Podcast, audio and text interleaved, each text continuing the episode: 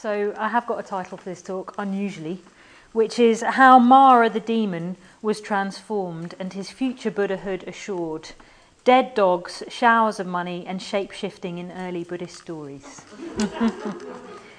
so, what I'd like us to do uh, this evening is to enter into a magical world. So, the magical world is a world of stories, myths, legends, a dream world. So, I'd like us to leave the kind of planning department and the rational, inquisitive mind behind and just allow ourselves to enter into complete bonkersness. Um, if that's an actual word, which I don't think it is. it is now, yeah. So, well, the world we're going to enter into this evening is a world of the Avadanas. This is the world of very early Buddhism. Um, so, it's the time, the, the, time when these were formed. Um, uh, was the Buddha, at that time, the Buddha had died, but um, he hadn't died that long ago, uh, maybe 200, 300 years ago. And the tradi- Buddhist tradition was kept alive by storytellers. So the way that people would learn about Buddhism and, uh, the Buddha Dharma was uh, by storytellers who'd go from village to village. So the early Sangha collected stories about the Buddha, his contemporary disciples, and his future disciples. And um, these stories were, were lit- written down at a later date in Sanskrit and Pali. So the Sanskrit stories are called the Avadanas, as I've said. And um, eventually they were taken very seriously and inc- incorporated into the canonical texts. Um, um, for those of you who know about Buddhist texts, they were um, accorded a special status and lumped together with um, the discourses of the Buddha, the sutras, um, the rules for the monks and nuns, the Vinaya, and the analysis of mental states, the, the Abhidharma. And these were interestingly the first Buddhist texts to be written down, um, as early as um, some of them in the third century BCE or in the first millennium. So they were very, very early texts. And what I quite like is the story about um, the British Library. So the British Library gets some texts, and there's some scholars. I do have, by the way, quite a vivid imagination, so maybe it's not entirely correct. But in my vivid imagination, what I can see is I can see these sort of scholars, and they've got these texts, and they can't work out why the earliest texts that were written down in Buddhism have such big writing and are in sh- such short sentences. So they're sort of thinking, why have they got such big writing and such short sh- sentences? Well, of course, they were prompts. They weren't meant to be written down as kind of cohesive Buddhist texts. They were prompts for storytelling, a bit like I've got here. Um, but they puzzled over this and puzzled over this and puzzled, and they couldn't work it out for ages. And then finally they got it. Ah, oh, that's what it meant. So, um, yeah, when uh, Bhante Sangharakshita talks about the Avadanas, he says, Flame is lit from flame, and ultimately life's inspiration springs not from theories about life, but from life itself. So we tend to think of Buddhist doctrines as kind of lists or formulas or quite dry, rational teachings. Um, but actually, throughout the Buddhist world, these stories became much more sort of well known than those lists and doctrines. And in a way, they were keeping the heart of Buddhism alive after the Buddha had gone. Because, of course, it's not enough to just have doctrine. I've been doing quite a bit of study recently on a very famous Buddhist who you may, may have come across called Dr. Ambedkar. And his real um, kind of work was trying to see how Buddhism could be uh, could flourish in the conditions of modern India, um, but also in the modern global world. And one of the things he says is we need stories. He says every great religion has been built on faith, but faith cannot be assimilated if presented in the form of creeds and abstract dogmas. It needs something on which the imagination can fasten, some myth or epic or gospel what is called in journalism a story. So that's what we need to really kind of help the Buddhist culture take off. We need stories, not just dry intellectual doctrine. We need stories. We need sort of joy and interest and fun. because, of course, transformation is led not from the head but from the heart. And this is the very much the culture in which these stories developed. They're, they're about the heart, they're not about the head. This is a big justification, by the way, of uh, some quite interesting stories, which you shouldn't take too literally. so, we're going to look at one of those stories uh, this evening. And it starts with uh, two characters. So I'm just going to explain those two characters. So the first character is Upagupta. So Upagupta is an enlightened being. So Upagupta, he's an enlightened being. He's a monk, and he lived about 100, 100 years after the Buddha's death. And he's uh, got a reputation of a man of as a man of great wisdom and simplicity of lifestyle. He's the kind of archetypal, calm, disciplined monk. And then the other character in the story is Mara. So Mara is a kind of demon figure who some of you may have come across actually. He's the kind of sort of yeah, of slightly demonic figure, but in a jokey kind of way, not in a really heavy sort of evil way, but in a jokey way. Um, and he's the one who tempts the calm and disciplined monks away from the spiritual life. Actually, it's not just calm, disciplined monks, he tempts all of us away from the spiritual life. He's sometimes called the Lord of the Wheel of Birth and Death, or the uh, Lord of Limitations. He wants us to stay in our habitual te- uh, habits and he wants to undermine our progress. What I quite like in the early Buddhist scriptures is he's called the friend of negligence or the cousin of the careless. So, yes, friend of negligence. And he's a shapeshifter. He's a shapeshifter who comes in different forms in different times. He's the sort of soft voice that whispers in your ear, You can't do it. Like everyone else can do it, but you can't because you've got some special reason why you, of all people in the whole cosmos, can't do it and make, you can't make any spiritual progress. Give up now. Or um, what right have you to practice the Dharma? You in particular.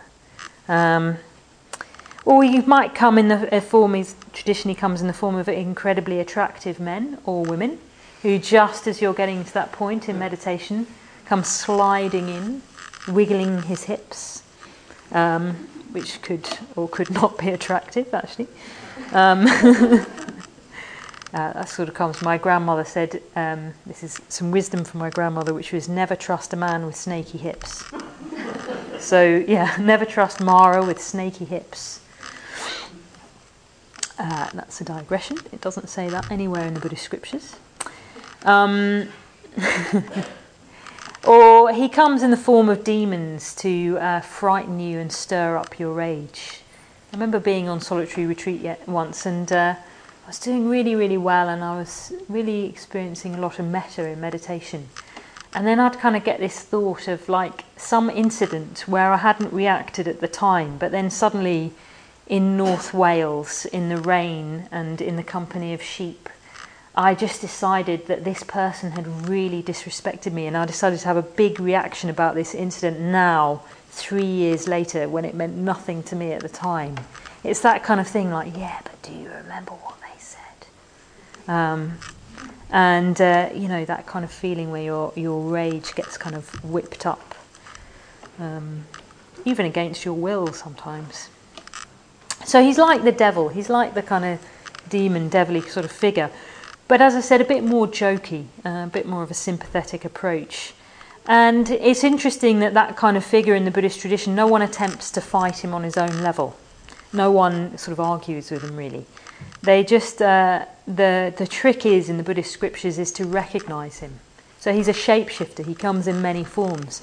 You've just got to recognize what shape he's come in. And um, he will disappear sad and disappointed if you recognize him. So there's a wonderful little story about the Buddha where um, the Buddha's sitting in meditation in the forest, and of course Mara sidles up to him and says, um, basically, "Are you alone here because you don't have any friends?" and the Buddha says, "No, I'm alone here because I'm experiencing the bliss of solitude, actually."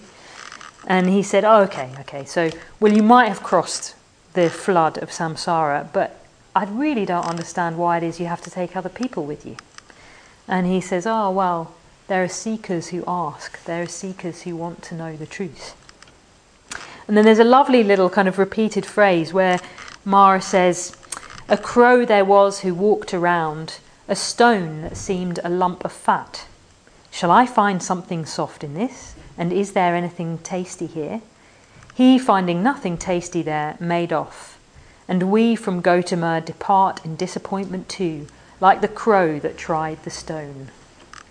And then it says, Full of sorrow, he let his lute slip from under his arm, and then the unhappy demon vanished. So he's a little bit of a joke. You kind of feel a bit, I feel a bit sorry for Mara quite a lot of the time. So, anyway, so these are the two characters. We've got Mara and we've got Upagupta. And the scene is that Upagupta is asked to give a Dharma talk. So everyone's very excited. He's got a wonderful reputation. Such a calm, sensitive, kind man. Um, really knows his stuff. And a big crowd gathers. Now, it's traditional that when Dharma teachers speak, they pour out the truth slowly. So, first of all comes the talk on generosity, ethics, and going to heaven. And then, when the minds of the people are really prepared, really calm and lucid and clear, the speaker tells them about the truth, the way things are, tells them about wisdom and the insight needed to break the bonds of samsara altogether. So, this is the traditional form of uh, a Dharma talk, which I pro- should probably pay a bit more attention to, but uh, anyway, we're just going to have stories this evening. So, so it is with Upagupta. He starts off with a talk on generosity, ethics, and um, going to heaven. And the listeners' minds become very uh, positive and receptive. Their minds are open and clear and lucid and ready for the truth. Traditionally, it's said that the clean cloth takes the dye. So here, the minds of the listeners are clean, clear, just ready for the truth, ready for the way things are. And just at that critical moment when Upagupta's just preparing himself to really hit him with the truth, um, along comes Mara, who suddenly showers the audience with strings of pearls. And all their attention just vanishes. Oh, look, pretty. Oh, look, great. Oh, wow. Well, completely forget Upagupta and just pick up these strings of pearls. So the next day he thinks, well, I'll try again. So, um, of course, he gets a bigger audience because people say Upagupta teaches the Dharma and showers of pearls fall down from the sky. So, it's enormous crowd comes, and uh, thinks, well, maybe that's a good thing. He starts to give a talk on generosity, ethics, and heaven. And the listeners' minds become positive, they become receptive, they've got open, clear, lucid consciousnesses. They're just ready for the truth. And at that critical moment, along comes Mara, who showers the audience with gold. Oh, hey, look, there's some gold. And they completely forget about Upagupta. So the next day, Upagupta, not being easily dissuaded, decides to try again one more time. And the next day, even more people come. They say Upagupta teaches the Dharma and strings of pearl and gold fall from the sky. It's quite a good kind of method, actually. I mean, perhaps we should try it sometime. Manchester Buddhist Centre, strings of pearl and gold. Anyway, so Upagupta starts to give a talk on generosity, ethics, and going to heaven. And just at that critical moment when their minds are fully prepared, receptive, lucid, bright, ready to take on the truth, along comes Mara. Only this time he comes along with his sons and daughters and they start a theatrical performance with heavily instruments, dancing, costumes, colours, and lights. So you can just imagine they're all looking it up to together, and then along comes Mara, and, and um, I always imagine this. I don't know why. I always imagine. Do you remember when Les Dawson was in a pantomime? So I always imagine like some bloke in uh, dressed up in women's clothes with a bra with socks trying sort of stuffed down it and kind of feather boa and tutu. And imagine if that just happened right now. Les Dawson comes on dressed up as a woman with this whole troupe of dancers and music and um, costumes and colours and lights and all this fantastic performance. They all come on and do this kind of big dance and this whole theatrical performance. And right at the crux of it, the final highlight of the play, um, Mara, to everybody's applause, comes to garland Upagupta with a garland of flowers. So I'm going to unpack that a little bit. It's not over, but I'll unpack it. Because it's quite an interesting part of the story, because I think this is what happens to all of us. So Mara comes to obscure people's mind at the crucial moment in that pause in the Dharma where that um, is the transition beca- between becoming a happy, healthy human being and the Dharma that helps you to go, to go beyond being a happy, healthy human being and to realize the truth itself. Mara seems to come at that junction. And you sort of see this in people's spiritual life. Um, perhaps people come to the centre because you might have experienced a bit of suffering or life isn't ter- it's not bad or anything like that, but it's just not enough. There's just this feeling like, okay, you know, we go to work, come home, do our thing, but it's not really what I dreamt of when I wanted to become an astronaut when I was five. You know, it's sort of it's okay as far as it goes, but it doesn't really go far enough. Um, some people come to the Buddhist Centre because they're looking for a bit of a different dimension in their lives. Life seems a bit grey or a bit closed. And we come to the Buddhist Centre and we learn wonderful things like the metta bhavana and the mindfulness of breathing and um, all sorts of really helpful Buddhist teachings, Four Noble Truths and the Eightfold Path. And, and uh, we become happier and more satisfied. We become nicer people, basically, more generous ethical, we live a more fulfilled life. And we get on a bit better with the world. Um, we get a bit on a bit better at work. We get a bit on a bit better with other people. And it's a bit like we get to this sort of point where a happy, healthy sort of human being, and then there's a bit of a pause. Like, well, what next? You know, come along to Sangha night or the Buddhist Centre, and it's a good place. It's a positive and happy, healthy place but it sort of doesn't go much further than that. Um, and at that point, it's quite easy just to settle down. Um, and maybe Mara comes in the form to just slightly distract you. You're not, you know, you're quite a ha- happy, sort of positive person at this point. And then a new partner comes along, or a new job, or a bit of a new opportunity, and you're in a good space. So you take that opportunity um, perhaps your attention is diverted and you slightly drift away. So, for, um, for Buddhism, this is the kind of critical point, this is the critical juncture in the Dharma life. Because um, the happy, healthy human being is only the beginning. And it's at this point when something really interesting can happen. So, our mind is positive and integrated and it's like the clean cloth that can take the dye. Um, it can take on the truth. It can take on the challenge of reality, which stirs you up and stops you settling down. But Mara is trying to seduce you away from that quest for spiritual liberation by distracting you with happiness, with worldly happiness. And I can definitely see this in my meditation. So, just when I'm on the point um, uh, in meditation. So I, because I live at Tirat Tiratnaloka, I'm on retreat quite a lot, and we do we do a substantial amount of meditation in my sort of lifestyle.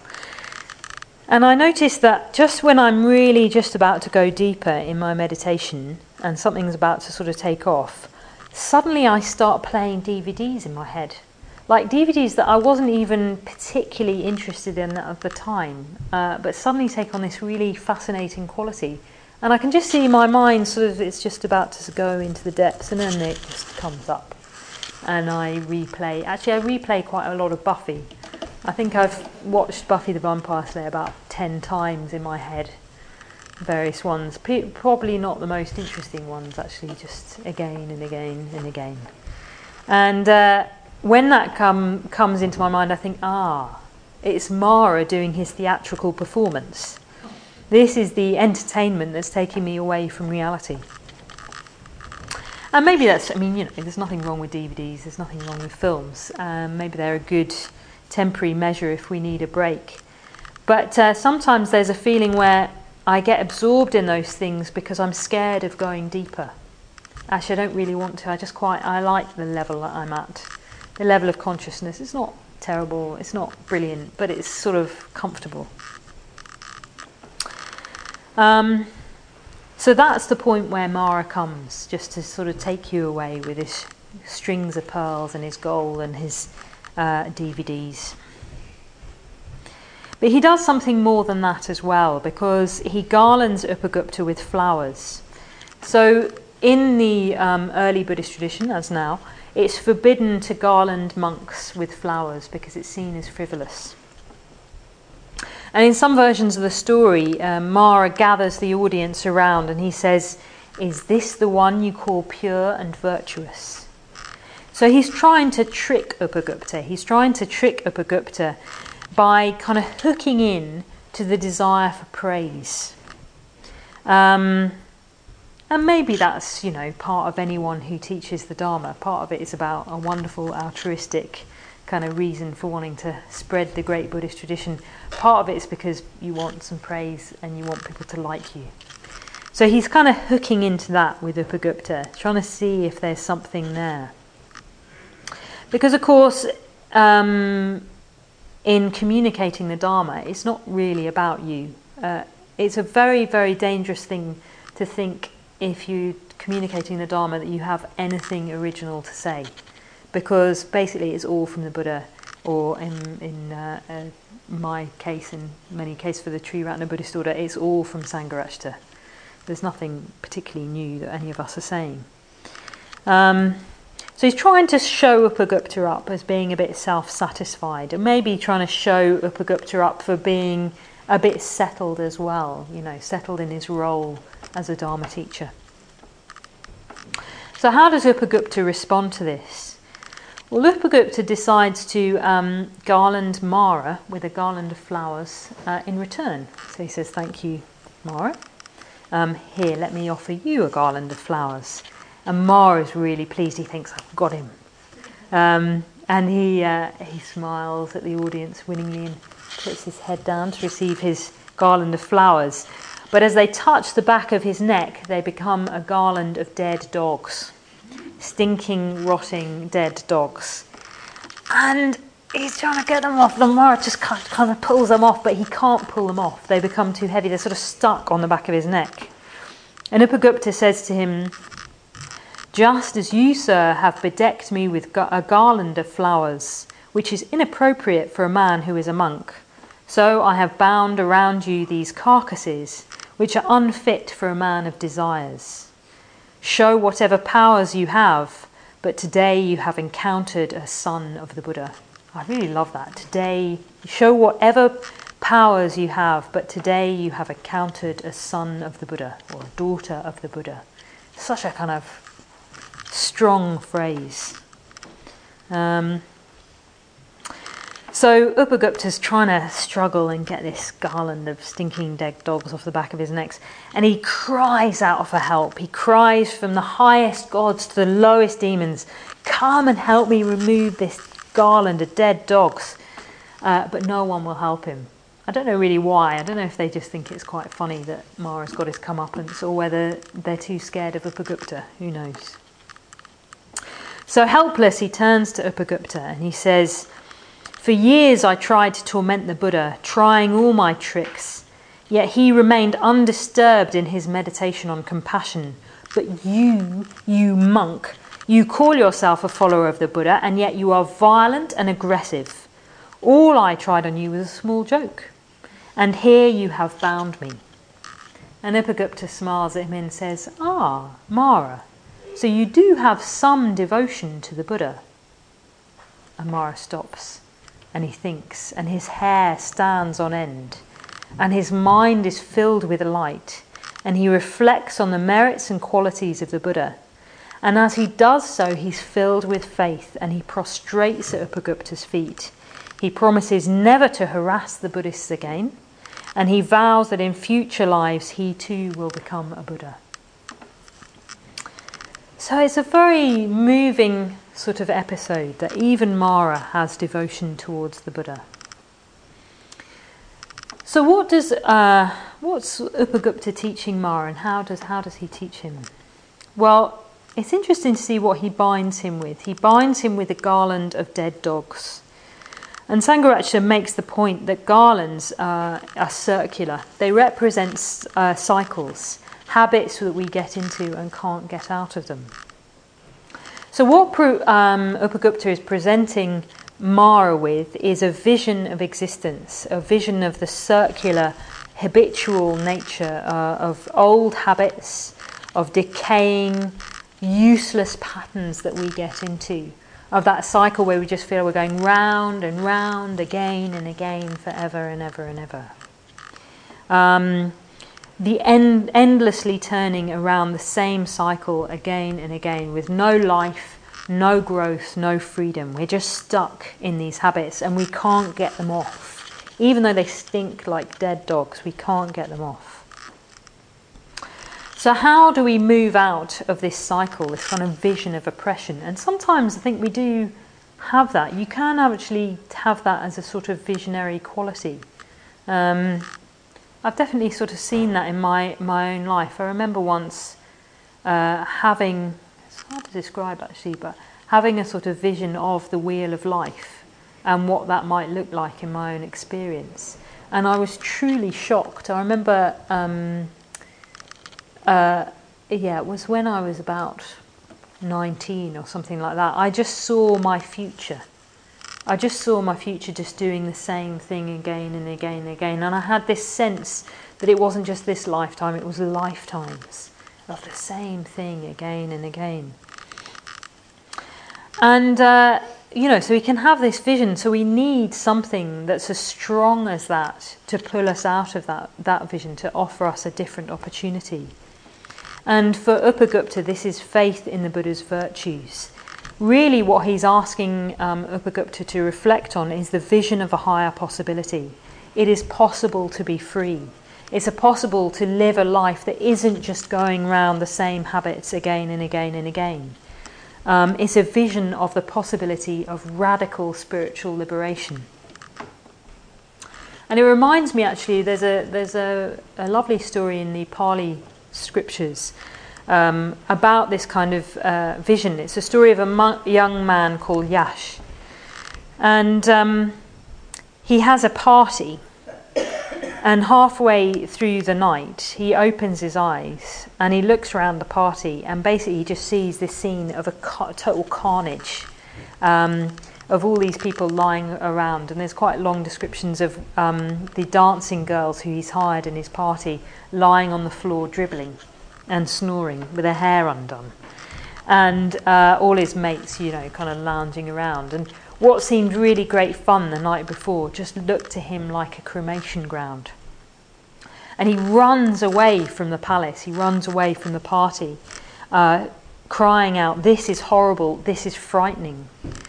And as he runs down, he runs out of the city into the park, and the sun is just rising. And he runs into the park, and there he just sees the Buddha. And the Buddha's very calm, very still, just walking very slowly, step by step, in his early morning walking meditation. It's a bit like they're seeing the dawn from different sides. You know, Yasha's coming from uh, coming from a wild night and the Buddha has had, you know, good rest and is waking up early in the morning to do his, his usual meditation. And there's this kind of meeting of this vision of this cremation ground, and then this vision of total stillness, calm, beauty, and peace. And the Buddha just turns his being towards Yash. And um, it said, when the Buddha turns to you, it's like an elephant turning his whole being. There's a great weight of being and he takes you completely into his concentration. And he says to Yash, uh, This is not frightening. This is not horrible. And Yash just calms down and he says, So it is. This is not frightening and this is not horrible. so it's that. It's a kind of vision uh, of the vision of the um, wheel of life meeting the vision, vision of the possibility of spiritual liberation.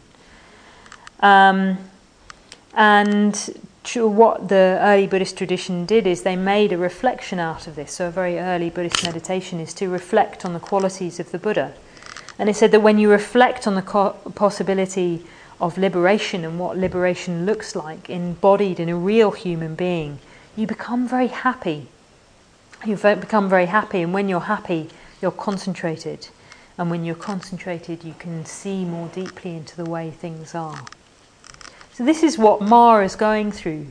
Um, he reflects on the quality of, of qualities of the Buddha. He reflects on a different vision a vision of the possibility of freedom and compassion, of limitless wisdom and limitless energy. And he becomes happy, his mind becomes clear and bright, and then he can see the possibility of his own Buddhahood. It's not just that he can see the Buddha's qualities as far away from himself, but he sees the possibility that even he could reach that state. It's not just a vision of, of liberation for you know, some ancient Indian man. It's a possibility of liberation for us. There is a way out for us. And quite frankly, if Mara can do it, I think any of us can do it. So um, sometimes we get that feeling, we have maybe that vision of the, the wheel of life or uh, some sort of endless toil of samsara, if you like. And then we have this desire to be free, we have a vision of freedom. And it's like a crack that lets in the light. Um, even in the most sort of desperate mental states, within those desperate mental states, there's a longing for freedom, there's a longing for liberation. And there's also gratitude. It's interesting that what um, Upagupta points out to um, to uh, to Mara is uh, oh yes, you do have some devotion, you do have some inkling of the Buddhist uh, qualities, you have even some gratitude towards the Buddha, who was very compassionate into you, even though you really were quite annoying most of his life, you know, really trying to undermine his spiritual progress. And it's that gratitude that lifts Mara out of his negative mental states. And gratitude in Buddhism is a very characteristic virtue. It's a bit like even if you're feeling dreadful, if you're in a bad mood and you feel stuck, if you can just reflect on gratitude, it will take you out. It's a very, very simple method. But the story continues. So Upagupta agrees to take off the carcasses, which, just in case you're wondering about the ethics of this, were in fact magical carcasses, and no dogs were harmed in the making of this story. Um, but in return, he asks a favour of, of uh, Mara. This is a very interesting part. So, uh, Mara is, um, Upagupta is an enlightened being. He's seen the truth itself, the Dharmakaya. He's seen into the nature of the way things are, and he's liberated forever. But he's never seen the Buddha uh, because he was born a hundred years after the Buddha died. And he longs to see the Rupakaya, the body, the actual physical form of the Buddha. It's very interesting that. Why would an enlightened being long to see the form of the Buddha? Um, and it occurs very often in the Avadana literature. I wonder if it's partly because they were quite near to when the Buddha died. And there was always that feeling of lack. If we'd just been born a couple of hundred years earlier, or a hundred years earlier, we would have seen the Buddha. Anyway, so Upagupta feels this lack. And he's never seen the Buddha, but Mara has. And Mara is a shapeshifter, which means he can form any figure that he likes. So he could take the form of the Buddha. So he asks Mara, he says, Okay, I've given, done you a favour. You've seen your own potential Buddhahood. Um, so you can do me a favour. And what I'd like you to do is take the form of the Buddha. And Mara thinks about that and he says, Okay, okay, I'll do that on one condition. Uh, Upagupta cannot bow down before him because if an enlightened be- uh, if um, an unenlightened being cannot endure the reverence of an enlightened being. If an enlightened being bows down before an unenlightened being, the unenlightened being will burst into flames.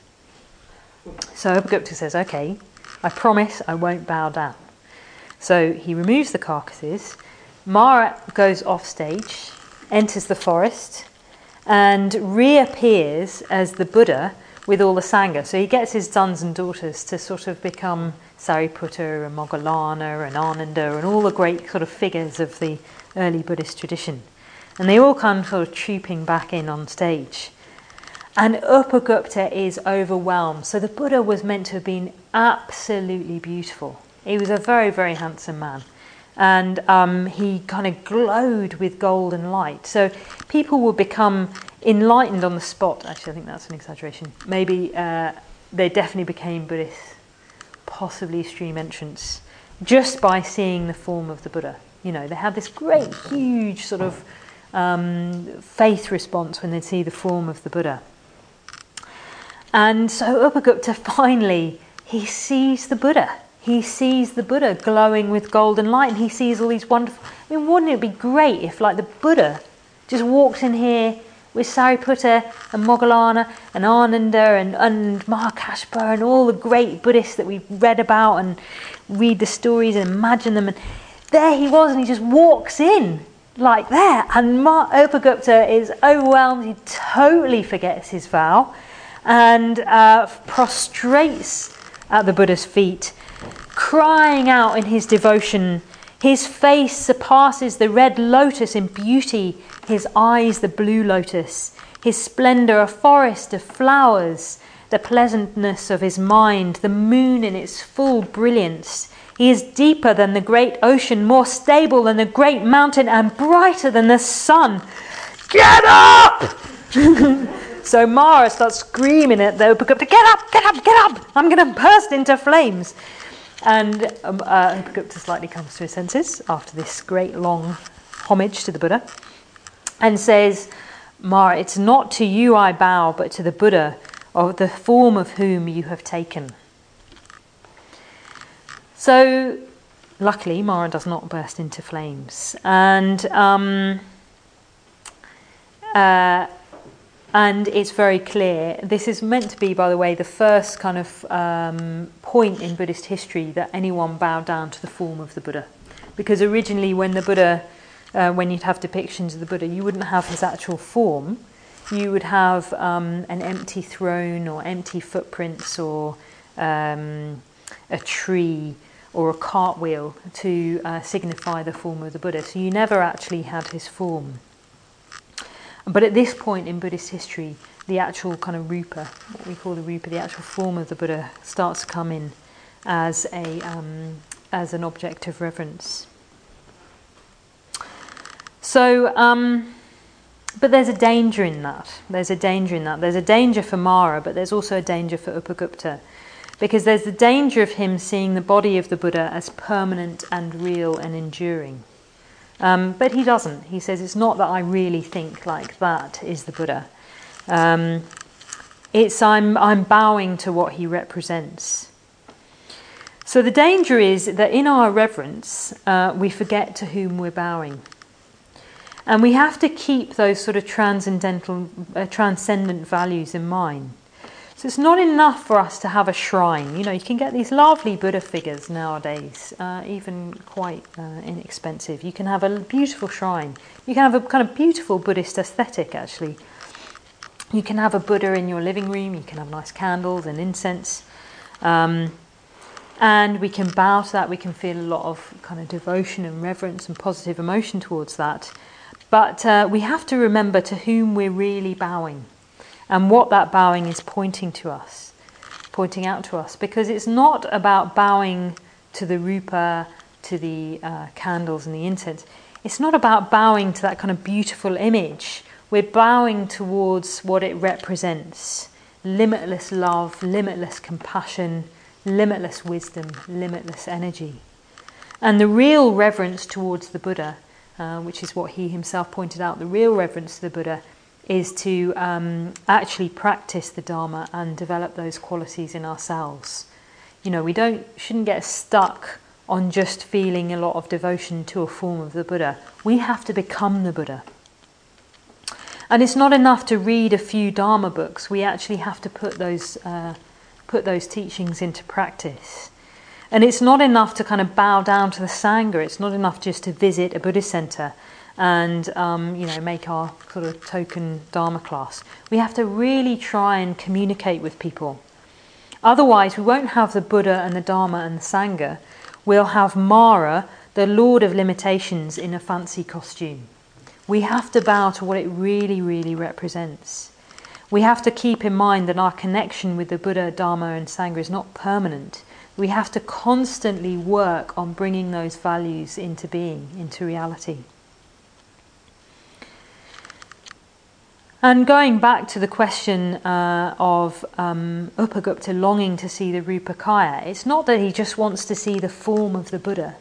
He wants to be um, he wants to be in contact with enlightenment. So of course he is enlightened, but it just goes to show that uh, enlightenment is just not one thing. So within the, the Buddhist tradition, it's not like you're just enlightened and then this sort of light bulb goes off and then there you are, sort of set up for life. Um, enlightenment, as um, calls it, is ir- irreversible creativity. So even the Buddhas need to look up to someone. Uh, even the Buddhas need to respect and revere something higher than themselves. And even the Buddha went through this process. So it's said that after the Buddha's enlightenment, um, he just spent a long time sort of processing what was happening and allowing that kind of wisdom uh, and compassion to flow in different directions. And at one point in that process, sometimes it's said he sat underneath various trees around the Bodhi tree. He sat there for seven weeks. And, um, and he thought, well, it's suffering not to revere and rely on someone uh, Garva. That's where Garvachita's name come from. It's suffering not to revere and rely on someone. So who can I revere and rely on? And he looks around and he can't see anyone more developed than him. So he decides to revere and rely on the Dharma itself. And then the later versions of that story said that when the Sangha attained to greatness, he revered and relied on them too. So there's obviously a process within within the enlightened mind, which is irreversible creativity, which is a desire to look up, to revere and rely and reverence something higher than ourselves. And that goes on even for the Buddha and even for Upagupta. And um, in a way, I think that sometimes in the West we tend to cut that kind of desire for reverence off. We sort of see it as a bit childish, uh, or maybe. Um, we're a bit cynical about it, you know, or maybe we think it sort of undermines our own kind of uh, personal dignity. But for the early Buddhist tradition, this wasn't the case. Even an enlightened being like Upagupta would want to bow down before the Buddha. And you definitely get the, that impression in the stories of the um, early Buddhist followers that even the enlightened beings um, bowed down to and revered the Buddha. There's a very beautiful story actually about Sariputta, uh, one of the Buddha's leading disciples, that he realizes that he's close to death and he goes to ask the Buddha leave to die. And um, so he's an old man by this point, and the Buddha is an old man. And he goes to the Buddha and um, he prostrates himself at the Buddha's feet, which I think is a very moving image. You have these two old men who, are, who have been friends for a long time, who've really built up the Sangha together and have a lot of mutual regard. The Buddha rejoiced in Sariputta's qualities quite often. Um, and Sariputta comes to take, take his leave of the Buddha, gain permission to die. He prostrates himself at the Buddha's feet and he says, so that I may worship at these feet have I fulfilled the ten perfections throughout countless aeons. And the Buddha looks at him with such love and tenderness and says, Well, if you must die, you must do what you think it is time for. He said, But please give these monks one more Dharma teaching because they'll never hear a monk like you again. So I find that very, very moving. You know, we can sometimes have this uh, impression that enlightenment is a sort of cold knowledge. You know, like, yeah, I got whatever you throw at me is fine. You know, or even we have quite a static image of of uh, of someone in meditation, you know, deeply absorbing this enlightenment experience.